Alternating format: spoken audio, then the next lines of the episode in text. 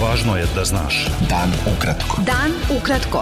Važno je da znaš. Važno je da znaš. Podcast novinske agencije Beta.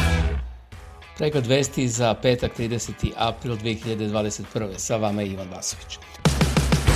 Prema podacima Ministarstva zdravlja, od posledica infekcije koronavirusom umrlo je još 25 osoba. Od 10.837 testiranih osoba zaraza je potvrđena kod 1613. U bolnicama su 4644 COVID pacijenta, od kojih je 169 na respiratoru. U svetu je više od 3 miliona ljudi umrlo od koronavirusa, a potvrđeno je više od 150 miliona infekcija. U Beogradu je vakcinisano 43,2% punoletnog stanovništva, objavio je zamenik gradonačelnika Goran Vesić. Hrišćani koji uskrs slave po julijanskom kalendaru obeležavaju Veliki petak, dan kada je po verovanju Isus Hristos umro, raspet na krstu na Golgoti. Veliki petak se smatra najtužnijim danom hrišćanstva. Velike saobraćene gužve prvog dana odmora zbog prvomajskih i uskršnjih praznika formirane su na izlazima iz Beograda, ali i na naplatnim rampama širom Srbije. Tunel Brđani na autoputu Miloš Veliki u smeru ka Preljini otvoren je za saobraćaj kako bi bio propušten određeni broj vozila, nakon što je formirana kolona vozila duga 8 kilometara. U prvom kvartalu 2021. godine Srbija je ostvarila privredni rast veći od 1%, suprotno prognoziranom minusu od 1,3%, objavio je predsednik Aleksandar Vučić. Vučić je rekao da su to izvanredne vesti i dodao da je Nemačka očekivala minus 1,5%, a ostvarila minus 1,7%.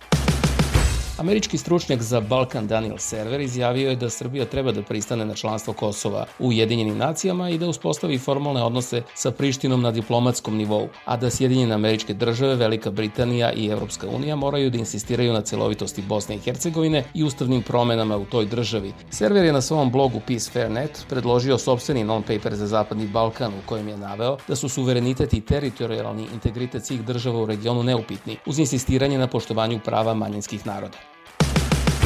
Međunarodni sud u Hagu je saopštio da će 8. juna izreći pravosnažnu presudu ratnom komandantu Vojske Republike Srpske Ratku Mladiću. 78-godišnjeg Mladića je Haški tribunal 2017. godine nepravosnažno osudio na doživotni zatvor zbog genocida u Srebrenici, progona Hrvata i muslimana širom Bosne i Hercegovine, terorisanja stanovništva Sarajeva dugotrajnim granatiranjem i snajperisanjem i uzimanja pripadnika Umprofora za taoce, tokom rata od 1992. do 1995. godine. Tribunal je Mladića oslobodio krivice za genocid u još pet bosanskih srpskih opština.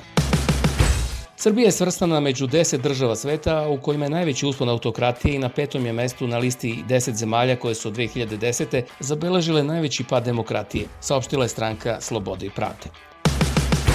Nevladina organizacija Centar za lokalnu samoupravu saopštila je da je u Beogradskom naselju Krnjača u toku ekocid, uništavanje industrijske šume i potencijalnog spomenika prirode u okolini Bare Reva na levoj obali Dunava. Emisije sumpor dioksida i praškastih materija u termoelektrani Kostolac B kreću se u okviru propisanih vrednosti i niže su nego u Evropskoj uniji, saopštilo je Ministarstvo rudarstva i energetike. Beta.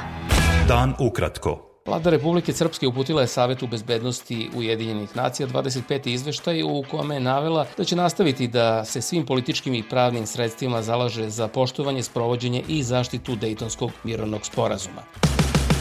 Kina je donirala Bosni i Hercegovini 50.000 doza vakcina protiv koronavirusa kompanije Sinopharm.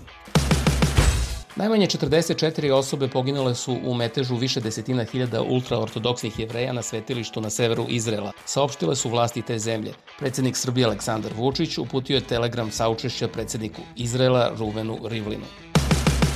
Odlaganje palestinskih izbora prvih posle 15 godina duboko je razočaravajuće, izjavio šef evropske diplomatije Josep Borel posle odluke palestinskog predsednika Mahmuda Abasa. Palestinske vlasti su odložile izbore jer Izrael nije dozvolio glasanje u istočnom Jerusalimu.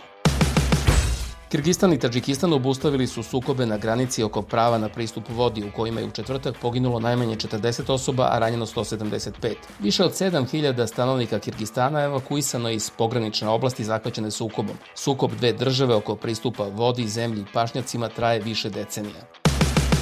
Turski predsednik Recep Tayyip Erdogan optužio je grčko-kiparske zvaničnike za neuspeh poslednje runde pregovora o budućnosti Kipra, kritikujući ih da su lažovi.